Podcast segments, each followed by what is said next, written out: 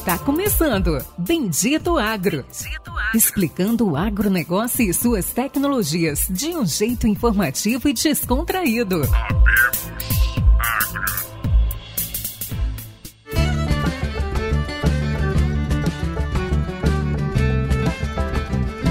Olá a todos nossos amigos e ouvintes. Está começando agora mais um episódio do Bendito Agro, o seu podcast de conhecimento e inovações do agronegócio do Brasil e do mundo. E hoje, meus amigos, mais um episódio especial, com mais um convidado especial. Eu já tive a oportunidade de dar algumas risadas com ele antes de começar a gravação. Vamos falar de fertilizantes, né? Um cara extremamente técnico, usando a parte técnica junto com marketing e inovações de fertilizantes no Brasil. Hoje nós iremos conversar com Flávio Bonini, 46 anos, natural de Garças, São Paulo, engenheiro agrônomo e apenas 22 anos trabalhando com fertilizantes e hoje ele atualmente é gerente de serviços técnicos na Mosaic, Mosaic Fertilizantes. Flávio, dá um oi para os nossos ouvintes. Como é que você está? Tudo bem, Felix? Muito obrigado por me receber aqui no Bendito Agro. Muito obrigado você que está nos ouvindo aí. É uma satisfação poder compartilhar um pouquinho de informação com vocês.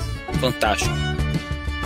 Flávio, o que, que é um gerente de serviços técnicos da Mosaic Fertilizantes? Gerente de serviços técnicos.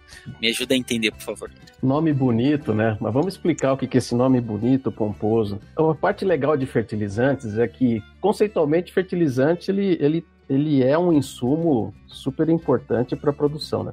Isso desde que inventaram a agricultura, desde que o homem inventou a agricultura, ou melhor, desculpa, desde que a mulher inventou a agricultura, porque o homem era caçador, né? A mulher que, que foi responsável por fazer agricultura. Desde esse momento em que a gente teve que começar a fazer agricultura, a gente teve que começar a pensar em fertilizantes na área técnica. Então, meu trabalho hoje já começou lá no início da agricultura, né? O gerente de serviços técnicos da Mosaic é a pessoa responsável, agora no, no meu caso, né? de cuidar de todo o desenvolvimento técnico da equipe para poder atender melhor os produtores, de desenvolvimento de produto e fazer com que a gente consiga cada vez mais usar os insumos fertilizantes de forma eficiente. Então, meu trabalho é isso: é falar, olha, aqui está o fertilizante, como utilizá-lo, aplicá-lo e fazer isso aqui trazer mais dinheiro, sustentabilidade para o produtor. Entendi. Então, basicamente, hoje você como usar o fertilizante da melhor forma possível.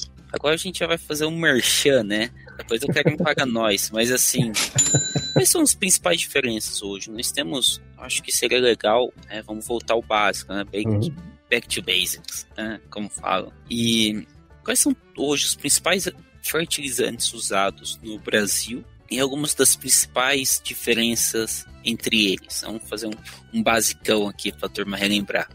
Bora lá então. É, a gente sempre fala de NPK, né, Pericles? Não é NPK por quê? Porque NPK são os três principais, não principais, mas os nutrientes que as plantas absorvem em maior quantidade. São os macronutrientes primários. E para fornecer os ditos NPK, existem diversas matérias-primas. Mas vamos, vamos começar, como você falou, do básico, né? Vamos começar no N. Então, o que, que tem no mercado hoje de fertilizantes que fornecem nitrogênio? Vou pegar os maiores, tá? Os principais. Então, ureia, 46% de nitrogênio, ou seja, uma tonelada está levando 460 kg de nitrogênio. Você tem o sulfato de amônio, que também, além do nitrogênio, tem enxofre. Você tem nitrato de amônio, que é uma fonte basicamente de nitrogênio. E só para contextualizar, hoje mais ou menos vamos falar 90% desse, desse volume de N que a gente utiliza no Brasil é importado. Fósforo, vamos, vamos para o P agora. Falamos do N, vamos para o P. Fósforo, existem vários, várias matérias-primas. Então, você deve. Todo mundo já escutou falar de superfosfato simples, superfosfato triplo, MAP, DAP. Essas são as principais matérias-primas que contêm fósforo. E isso é o trade mundial, é baseado em MAP, DAP, triplo. Aqui no Brasil, um consumo bastante grande de super por causa do enxofre. Né? Esses são as matérias-primas que, além de fornecer fósforo, fornecem outros nutrientes como enxofre, cálcio, né? que são importantes para a produção.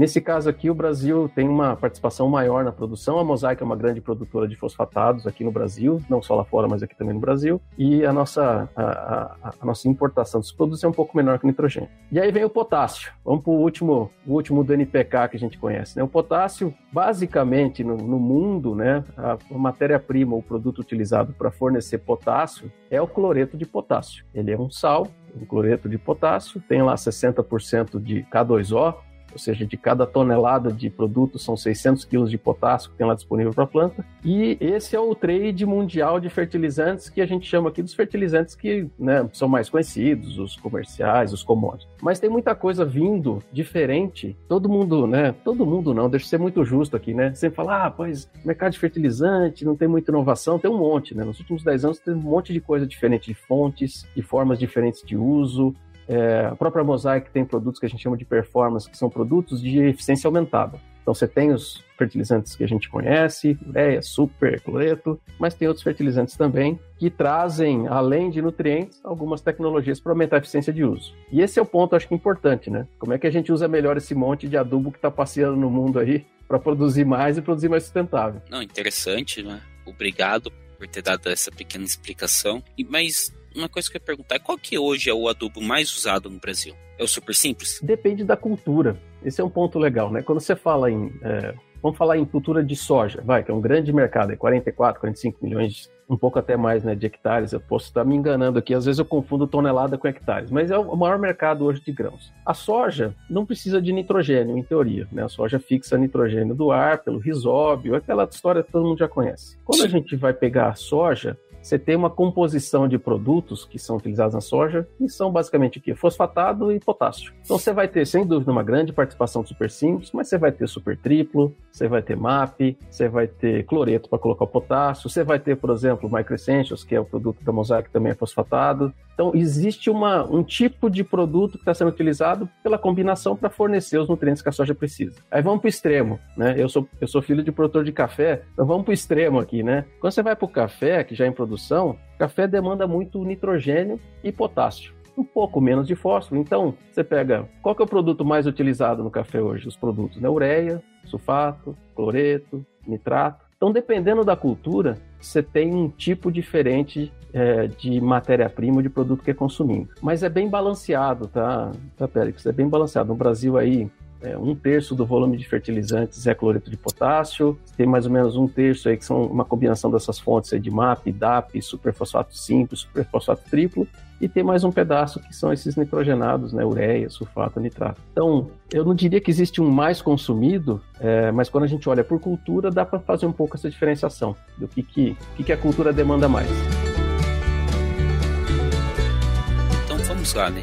Vamos tentar entrar um pouco na sua seara. Quais são hoje os modelos novos? Então, assim, exemplo, né? Nitrogênio. Nitrogênio é um, um grande problema do nitrogênio é a perca por volatilidade, lixiviação. E eu sei que nós podemos hoje é, envolver nitrogênio com camadas de. Ah, esqueci o nome da camada. De então, assim, polímero, né? De polímeros, né? Então, a gente pode envolver. Existem formas de ligação entre o nitrogênio e ele torna ele menos volátil. Às vezes não é só uhum. envolver com polímero, mas você consegue fazer um tratamento que ele se torne menos volátil. Legal. Quais são hoje, né? Não sei se a Mosaic tem esse, alguns, alguns produtos como esse de nitrogênio, mas quais são hoje os, os principais pontos do melhor uso do nitrogênio no campo e se esse valor ele, se paga, porque existe um custo, né, de processamento. De, quando a gente fala de processamento, são processamentos industriais dessa dessa nitrogênio, né? Dessa, eu ia falar desse, desse fertilizante nitrogenado. É um ponto legal que você trouxe, e, e deixa até dar um passo atrás aqui, quando a gente fala de uso de fertilizante, não só para nitrogênio, para fósforo, para potássio, tem uma, não vou chamar de lei, mas tem uma, um critério que se fala de é, o, o uso de nutrientes eficientes, o 4C. Muitos já devem ter escutado. O que é 4C? É aplicar o nutriente correto na dose correta, o C é de correto, tá? Nutriente correto, na dose correta, na hora correta e no lugar correto. É, por que, que a gente faz isso, né? Porque, e eu vou chegar lá no final para responder tua, tua pergunta, tá, Vegas? Mas por que, que é importante pensar nesses quatro, nessas quatro variáveis para fertilizante? Porque o que faz ele se perder é basicamente um desses quatro, ou o ser utilizado mal, ou eu estou aplicando a fonte errada, e aí vem naquela pergunta anterior, né? Pô, mas peraí, se eu preciso colocar N no café, eu estou aplicando super triplo, eu estou aplicando a fonte certa? Não super triplo não tem N, né? Então, mas eu estou aplicando adubo, mas é a fonte errada. Então já tem que começar por aí, acertar a fonte. Estou aplicando a dose correta? Poxa, minha soja aqui precisa de 80 kg de fósforo, estou colocando 50. Vai funcionar do jeito adequado? Não. Então eu tô, posso estar errando na dose. No local, vamos falar que ah, tem é, nutriente que tem que estar próximo da raiz. Eu vou e aplico ele em superfície, longe da raiz, e a raiz fala: olha, cadê o nutriente, né? Então, eu apliquei o adubo, mas por que não funcionou? Porque eu não, não, não coloquei no lugar certo. E o tempo, que a gente fala no, no, no momento correto. Olha, a planta Vou dar um outro exemplo bom. A soja precisa de boro na hora que está fazendo, enchendo, né? Tá gerando canivetinho e começa a encher grão. Aí eu coloquei o boro lá na dessecação. Esse boro foi embora e cadê o boro na hora que tem que começar a encher grão? Então, você começa a ter um problema de perda de eficiência de nutriente. Então, quando você trouxe a questão né, da ureia, poxa, mas por que, que hoje se existem tecnologias para proteger a ureia de perdas? É justamente por isso, né? Porque a adubação é a conta mais simples que tem, né? É você ver o que, que a planta precisa, ver o que, que tem no solo, um menos o outro, dá o quanto você tem que colocar de adubo. Só que aí tem um probleminha, tem o tal deficiência. Então você fala, minha planta precisa de 100 kg de alguma coisa, coloco lá os 100 kg de alguma coisa, mas eu tenho eficiência de 60%. Pronto, já não estou colocando 100, estou colocando 60. É um pouco do que acontece com o N, né? É, de volatilização. Tem dados que mostram de 20%, 30% de perda por volatilização. Como é que resolve isso? Tem várias formas. O que, que a Mosaic tem? É uma tecnologia super consagrada, são os inibidores de urease. Então você trata a ureia com um inibidor que quando coloca no solo, em vez do nitrogênio se quebrar, que tem uma, uma enzima que chama urease, aí eu tô entrando naqueles negócios técnicos, né? Mas só para explicar rápido, essa urease está no solo inteiro, independente do tipo de solo. Colocou ureia no solo, tem umidade, está em superfície, essa enzima acha a ureia, ela vai quebrar e vai liberar essa ureia em parte como gás. Como é que a gente faz para evitar isso aí? Coloca lá um aditivo, uma tecnologia que faça que essa, essa, enzima não tenha acesso à ureia e que não perca depois esse N por volatilização. Isso tem para vários nutrientes, né? Mesma coisa aqui para enxofre. Você pega o enxofre, na maioria dos fertilizantes, ele está na forma de sulfato, que é super rapidamente absorvido pela planta, mas que ele fica no solo de um jeito também que não fica ligado a muita coisa. Então, qualquer quantidade maior de chuva, de precipitação, pode arrastar esse enxofre na forma de sulfato para camadas em que a raiz não, não chega. Como é que a gente resolve isso? Você coloca uma outra fonte que libera de forma gradual. Um enxofre elementar, por exemplo, que vai ser trabalhado pelas bactérias do solo vai ser liberado durante todo o ciclo da cultura. Então você vê como é que mudando um pouco a fonte, a combinação, o local de aplicação, como você aumenta a eficiência de uso desses nutrientes. E são baixos hoje. Estou até com meu, né, tô com minhas anotações aqui, ó. Em média, o NPCT, que é um, é um, instituto super bacana que existe no Brasil, anteriormente ao NPNI, ele tem um trabalho que chama Balanço de Nutrientes na Agricultura Brasileira. E ele fala para a gente qual que é a qual é a eficiência média né, dos nutrientes que estão sendo aplicados na, na agricultura brasileira? Vamos pensar em NPK. 60% do N que eu aplico está sendo utilizado, 50% do fósforo que a gente aplica está sendo utilizado e 70% do potássio está sendo utilizado. Então, só aí já dá para ver quanta coisa dá para a gente melhorar em adubação só mexendo na eficiência de uso de adubo, que é muito do que a minha posição faz hoje, né? Sim. Meu, meu trabalho aqui dentro fala assim, ó, como é que a gente usa melhor esse NSP e esse K que a gente está aplicando junto com o produtor? Que tecnologia, que manejo, que recomendação diferente. Não, fantástico. E, bom, legal, né? Então a gente tem aqui o nitrogênio, que eu acho que de longe é o principal, talvez seja a principal dor, né? Não é, não é dor, mas acho que envolve muita questão ambiental, de fertilizantes, entre outras coisas. E nós temos aqui você comentou de cobre, você comentou de enxofre. Nós temos também a eficiência de uso desses fertilizantes por plantas. Então, por exemplo, por que, que soja é tão importante, na minha opinião? Né? Então, por que, que a soja em si ela é uma cultura extremamente importante? Ela tem a fixação de nitrogênio pelos nódulos, entre outras coisas, e também ela é extremamente eficiente no uso de potássio. Então, assim, ficou faltando ali um único nutriente hoje, né, que existe em vários trabalhos, que é o fósforo. Então, assim, de longe o fósforo ele é um dos nutrientes que se prendem na, no, no solo, na argila, ele não fica disponível, ele fica insolúvel. E como que hoje, ponto interessante, né?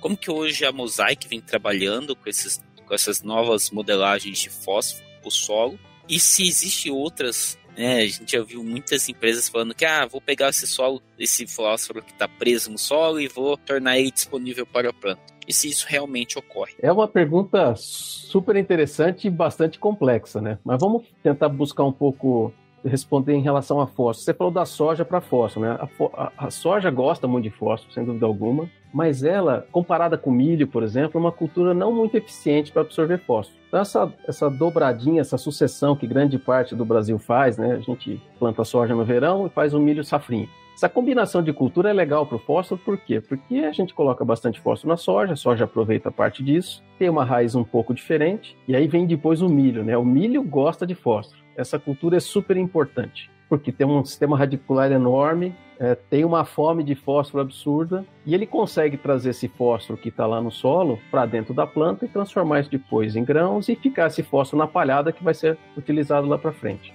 Então, pensando nesse, você falou do N, que tem muita perda, né? O fósforo tem muita perda também no solo, como você comentou, né? Fica fixado, e aí esse solo que está fixado, a dúvida é, eu consigo fazer ele voltar, não consigo fazer voltar? Talvez o ponto mais importante agora é como esse produto, esse fósforo que estou aplicando agora, como é que eu uso ele melhor e como é que eu impeço ele de ser fixado, se é que é possível, né? Ser fixado no solo. Então tem tecnologia para fazer isso, tem forma para fazer isso. Vou dar um exemplo rápido aqui, né? Você pode usar outros nutrientes na própria adubação que fazem com que essa aplicação do fósforo agora na soja, no milho, a absorção do fósforo pela planta seja maior. Né? Você tem isso para magnésio, você tem isso para enxofre. Por isso que é importante aquela, aquela história de fazer adubação balanceada. Às vezes não é só colocar fósforo por si só que vai fazer com que ele seja utilizado. Tem que ter um balanço de adubação. Colocar enxofre, colocar zinco, colocar boro, colocar magnésio, isso, colocar nitrogênio. Isso vai ajudar com que esse fósforo seja mais utilizado. Segundo ponto legal é o que eu falei do, das culturas, né? Quanto mais cultura diferente você tem numa área, com mais raiz diferente, com maior intensificação de uso desse solo, melhor vai ser a eficiência do fósforo. É o Dr. Djalma, né? Saudoso Dr. Djalma da Embrapa, ele, ele tinha um trabalho muito legal que ele colocava soja, milho e braquiária. A hora que você colocava a braquiária no sistema, a recuperação de fósforo do solo era um negócio aumentava absurdamente, porque é um tipo de raiz diferente, uma planta super eficiente em absorver fósforo, trazia tudo para dentro da matéria seca, né, da braquiária. A hora que você dessecava essa braquiária, tava lá o fósforo orgânico para as plantas. E tem outras formas também de ter fontes mais eficientes. Eu estou falando muito aqui do Microessentials, mas é uma fonte mais eficiente, é um fósforo você tem um aumento de eficiência de uso pelas plantas. O que, que a gente faz com isso? Você tem que integrar as coisas, né? sistema de produção, forma de aplicação, fonte que você usa, dose, adubação balanceada para conseguir ter uma maior eficiência de uso desses nutrientes. E aí o papel de quem está recomendando, de análise de solo, de entender o que está acontecendo na área, e aqui falando muito né, com visão de cliente, né? Não tem ninguém que conhece melhor a área do que o próprio cliente, que tem histórico de área, que sabe onde funciona, onde não funciona. Esse é o primeiro passo para recomendar bem, né, É saber o que está acontecendo. A gente vê muito lugar falando assim, ah, uso faz 20 anos a mesma coisa. Para, para, vamos ver direito, né? Tem como melhorar. Tá, então vamos no próximo ponto, né? E como que hoje, né? Eu sei, eu ouço falar do Microsciences há bastante tempo. Né? Quais são hoje os produtos especialistas da Mosaic? Como que eles funcionam em sua base? Eu sei que o Microsciences é o tudo no único grão, e daí a gente tem outros da Mosaic, acho que você pode comentar um pouco. Vou comentar rápido aqui, só para explicar que o nosso DNA da Mosaic é justamente isso, é fazer como é que eu crio produtos mais eficientes do ponto de vista de uso de nutriente. Então eu tenho o Micro Essentials. O que, que ele é? Uma fonte de. É um produto que tem, contém nitrogênio, fósforo e enxofre no único grânulo. E sendo que esse enxofre é um enxofre para a planta absorver de forma imediata e um enxofre de liberação gradual. E o legal desse enxofre de liberação gradual, ele ajuda ainda a melhor absorção de fósforo. Então, o que eu estou fazendo com o Microessentials? Estou fazendo, não estou mudando o manejo do cliente, que é importante, né? Acho que a coisa mais complicada é quando você tem que fazer muita mudança no operacional, numa fazenda, para você poder aplicar um produto diferente, uma aplicação a mais. Isso é sempre muito complicado. No caso do Microessentials, é usar uma fonte de fósforo já que você está habituado a aplicar e, junto com ela, aplicar não só o fósforo, mas nitrogênio, fósforo, duas formas de enxofre. E é o ponto que você falou na pergunta anterior, né? Você falou, mas como é que você sabe se esse negócio é econômico, se não é? Ué, ele tem que se pagar e tem que trazer um benefício para o cliente. Então, nesse caso aqui, o Microessentials tem mais de 10, 12 anos de pesquisa e de campo comercial, mostrando que quem usa microessentials, né, onde a gente coloca microessentials contra o produto convencional, dá três sacos, três sacos e meio de soja de incremento, oito, dez sacos a mais de milho de incremento. Isso paga o investimento do cliente nessa tecnologia, reduz o risco e, sem dúvida alguma, é econômico do ponto de vista do ponto de vista de produção. Mesma coisa, vamos pegar um outro exemplo aqui, o Aspire. O que é o Aspire? Uma fonte de potássio que tem boro, também boro de liberação imediata e gradual. Qual que é a vantagem disso? Olha, boro é um dos nutrientes que mais anda rápido no solo. É o mais difícil de aplicar. Você precisa lá de meio quilo, um quilo de boro por hectare. O que, que a gente faz? Coloca esse boro dentro de um cloreto de potássio, uma fonte de potássio, para ajudar não só na distribuição, mas ajudar a planta a encontrar esse boro durante todo o ciclo da cultura. Eu falei lá que bora é importante para fazer florescimento, para fazer granação. E tem outros produtos que eu poderia ficar falando aqui, o Camag, que é uma fonte de magnésio, que todo mundo esquece de magnésio, acho que só calcário, né, que resolve magnésio, mas é um nutriente super importante. Já teve até evento falando magnésio, né, o nutriente esquecido, porque a gente acha que a calagem resolve tudo. E nesses níveis de produtividade que a gente está hoje, tem que começar a pensar em adubação sempre mais balanceada. Então esses são, e, e, e, por último, agora o que a gente fez, olha, tem uma ótima fonte de fósforo, que é o Micro Essentials, tem um potássio super inteligente, que é o Spire, tem um produto que ajuda não só na produtividade, mas em qualidade de colheita com o Camag. Vamos misturar tudo isso, vamos trazer isso numa única solução produtor. E a gente trouxe recentemente o Performa, que é poder trazer essa adubação balanceada, poder trazer esse, todo esse pacote né, de, de coisa mais eficiente na adubação para os clientes e de forma a que a se pagar, aumentar a sustentabilidade e aumentar a produtividade. Nossa, é muita coisa. E hoje, vamos pensar assim, o que, que você indicaria? Vou pegar um caso aqui. Eu tenho um solo arenoso e 15% de argila.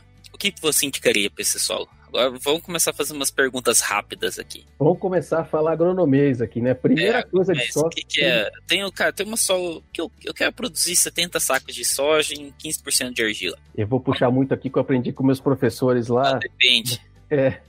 Não é depende. Eu acho que o primeiro ponto para solo arenoso, tem bastante trabalho mostrando, né? Não é só pensar já na adubação. Primeira coisa para solo arenoso, cara, quiser pensar em matéria orgânica. Como para qualquer solo. O que, que o solo arenoso não tem que os demais têm? Ele não tem carga, ele não consegue segurar muita coisa. Então, assim, você tem, você vai, a mesma, a mesma quantidade de nutrientes que você põe num solo argiloso no arenoso, o arenoso tende para alguns nutrientes a a não segurar. A gente fala perder, não é bem perder, né? Mas ele não fica tão disponível para as plantas. Quem faz carga nesse solo arenoso, ninguém vai ficar pegando argila de um lugar jogando no solo arenoso. Quem faz carga é matéria orgânica. Então, muitos trabalhos, muita experiência, plantio direto tem mostrado muito isso, né? Colocou matéria orgânica no sistema de um solo arenoso, colocou palha, colocou, protegeu esse solo, você começa a ter um ambiente de produção melhor. Então, antes de falar de adubação, pensar em sistema de produção para solo arenoso isso, né, Mato Grosso, Bahia, Maranhão, próprio aqui mesmo no Paraná, que foi o berço do plantio direto em cima do solo arenoso, esses caras mostraram, né, que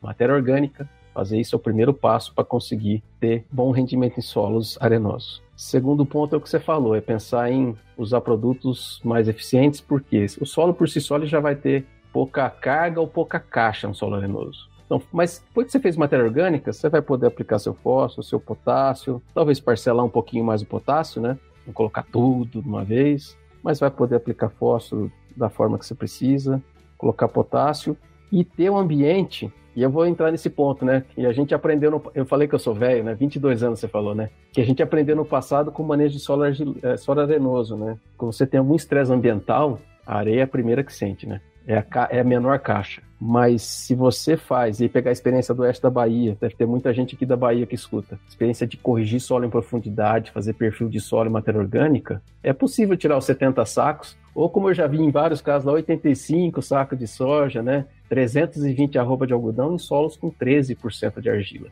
Então, o algodão é mais fácil ganhar dinheiro na areia do que, o, do que a soja, né? Algumas... Isso é até um bom ponto interessante, né? Por que será? Porque eu acho que o algodão ele vai lá no fundo buscar nutrientes, né? Então ele sofre muito menos com asfalto, é, com alguns estresse. Pensando em algodão safra e soja safra.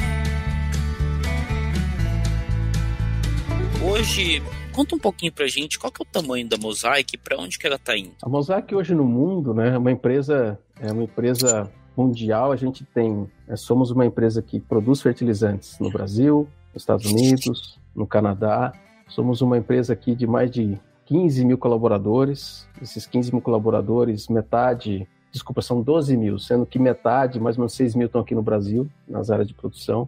Nós somos uma empresa que produzimos mais ou menos 27 milhões de toneladas de fertilizantes por ano e distribuímos isso para mais de 40 países. A Mosaic é uma empresa que faz toda a cadeia. Isso é um ponto legal. A gente vai desde a mineração até a produção, a distribuição, até chegar no cliente. Então a gente, a gente comenta na Mosaic vai da mina, mina à mesa, mina ao campo, né? A gente vai desde a produção de cloreto no Canadá, desde a produção de fósforo no Brasil ou nos Estados Unidos e chega até o cliente final, o produtor final, seja ele no Rio Grande do Sul, Paraná, MS, MT, Pará e sempre trazendo um ponto muito importante, que é a prestação de serviço. A gente tem, tem visto isso, e antes aqui a gente estava conversando da, da, importância de você ter, é, conhecer muito bem o que está acontecendo na realidade do produtor rural, para poder trazer alguma coisa que seja econômica e que seja e traga valor para ele, né? Então, além da gente produzir fertilizante, da gente distribuir. Um trabalho muito grande nosso é, é ter aí 140, 150 agrônomos no campo, como a Mosaic tem, preparados para poder atender essa necessidade quase imediata, né, Pericles? Ó, oh, pô, tô com um problema aqui, ó. Como é que eu resolvo? Minha lavoura tá dando aqui sinal que tá, tá faltando bora. Como é que eu resolvo isso, Bonini? E a gente está presente nessa hora também para poder ajudar. Então, esse é um pouco da Mosaic, sempre pensando em trazer coisas que tragam valor para o cliente,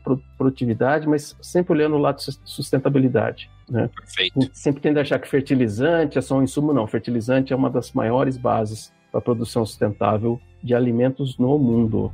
Não tem como escapar disso. Acho que estamos encerrando, Flávio. Quero te agradecer. Tem alguma coisa que você não falou que você gostaria de falar? Não, eu só queria agradecer pela oportunidade. Achei um papo muito bom. Eu sei que eu falo muito, tá? Então, mas eu adorei, adorei poder conversar com você e poder falar um pouquinho do que, que é adubação sustentável. Não, fantástico. E nós estamos aí, tem muita coisa acontecendo no mundo, e isso é fato, né? Então, sim, uma coisa, um ponto bem interessante, que talvez já puxando encerramento, eu acho interessante se falar é que se fala muito de agricultura orgânica, se fala de um monte de coisas. Nós que estamos no campo, a gente consegue entender de uma forma mais clara a real história por trás de tudo. E até um. Eu venho discutindo esses dias, brincadeiras à parte aqui, né, pessoal? Então, se vocês têm alguns amigos aí que amam orgânicos e, e, não entendem muito bem o que é o agronegócio, por favor, chamem eles para um debate, porque é o que eu venho fazendo ultimamente no, no Instagram. Mas uma pergunta para você, Flávio: por quanto tempo a Mosaic ainda pode fornecer fertilizantes? É, isso é uma pergunta interessante. Vamos fazer um já já acabando um pouquinho agronômico, vamos parte do, da, da, imaginação. Por quanto tempo hoje a Mosaic ainda pode fornecer fertilizantes? Ou existe algum dado é, da quantidade de matéria-prima para fertilizantes no mundo? Ou a gente vai realmente vai, vai colocar tanto fósforo no campo que não vai ser necessário? Então conta um pouco para gente. Essa é uma, eu não vou responder só como Mosaic, vamos olhar um pouco o cenário maior. Essa pergunta é super legal, né? Porque você fala, pô, a gente tá, fertilizante sai de algum lugar, vai para algum lugar. Né? Você tem que extrair uma rocha fosfática, uma rocha com potássio para poder tirar lá do Canadá. Imagina que viagem que, que o potássio faz como exemplo. Você pega um potássio lá do Canadá, traz ele aqui para o Cerrado brasileiro, produz soja, esse potássio vai para dentro do grão de soja, você manda esse grão de soja lá para a China. Então olha como anda né, o potássio. E voltando um pouco atrás, né, você, existem vários trabalhos, e eu, eu, como um pouco de tempo no setor, já escutei falar o seguinte, não, existe um fósforo, isso lá em 1900 e, meu Deus, começo dos anos 2000. Não existe fósforo no mundo para mais 200 anos. Puxa, aí você fala, nossa, que problema, né? E 20 anos depois, eu me deparei com um trabalho e falou, oh, existe fósforo no mundo para mais 400 anos. Eu falei, mas peraí, passaram-se 20 anos e aumentou a quantidade de fósforo. Então, o que que, quais são os fatores por trás disso? Primeiro que a gente estima a quantidade de fósforo de acordo com, é, com prospecção. Então, você fala, hoje o que a gente consegue enxergar de fósforo é isso, de fontes que podem ser utilizadas. Mas o que, que muda? Muda a tecnologia para transformação desse fósforo em fertilizantes, em nutrientes, muda a forma de entender quais fontes naturais podem ser utilizadas para produzir fertilizantes e principalmente muda a forma que a gente usa o produto. Então, existem diversos, né, já vi de 400, já vi de 200, já vi de 600, mas um ponto é importante, o nutriente não deixa o planeta. Se no futuro a gente não tiver minas né, de nutrientes, nós vamos ter repositórios como o mar, como outras fontes de nutrientes. Então, é, eu, não, eu não me preocupo, enquanto agrônomo, que vai faltar nutriente no planeta. Não vai. O nutriente não vai sair pelo espaço. O que realmente é importante é como usar esse bem, que é super, super importante para nossa sobrevivência, de forma correta. Então, dei uma volta grande, mas respondendo assim, no curto prazo, no médio prazo, muito pouco provável que haja algum tipo de falta ou de é, não termos nutrientes no planeta disponível para agricultura. Ainda mais um, uma, uma uma projeção de população de 9, 10 bi de pessoas. O que a gente tem que saber é utilizar bem e, e utilizar de forma eficiente. Fantástico. É isso aí, Flávio. Dessa forma que nós encerramos o episódio de hoje. Muito obrigado. Obrigado aí também, Laís, que esteve aí offline, mas que ajuda a trazer um, um convidado de autoconhecimento igual esse. Quero agradecer a todos os ouvintes que estiveram conosco né, até agora e que estamos abertos, né? E sempre que eu tenho oportunidade, eu chamo alguém, ó, vamos debater e dessa forma a gente vai conseguindo aprender, né? E através de podcasts e, e livros a gente vai aprendendo e levando mais conhecimento para as pessoas. Obrigado, Flávio. Obrigado. Obrigado a todos e até o próximo episódio.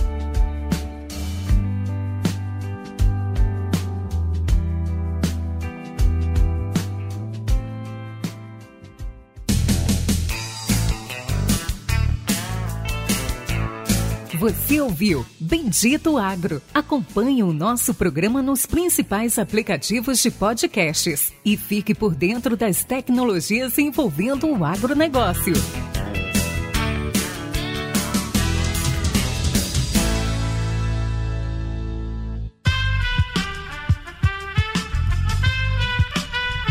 Esse podcast foi editado por Aerolitos Edição Inteligente.